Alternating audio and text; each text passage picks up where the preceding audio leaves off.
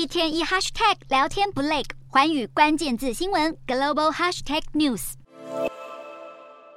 美国五月消费者物价指数 CPI 是连续第十一次下滑，而联准会也在本周宣布最新利率决策。由于市场预期暂停升息几率提高，美股周二收盘，标普五百指数和纳斯达克指数都创下十三个月新高，特斯拉也迎来第十三个交易日收红，美股四大指数全数收红。道琼指数上涨一百四十五点七九点，收三万四千两百一十二点一二点；纳斯达克上扬一百一十一点四零点，收一万三千五百七十三点三二点；标普五百升三十点零八点，收四千三百六十九点零一点；费半指数上台四十二点，收三千六百八十三点六六点。欧洲股市方面，美国五月 CPI 创新低的消息也让欧股出现多头，欧洲三大股市都有上扬。英国股市小升二十四点零九点，收七千五百九十四点七八点；德国股市大涨一百三十二点八一点，收一万六千两百三十点六八点；法国股市上升四十点四五点，收七千两百九十点八零点。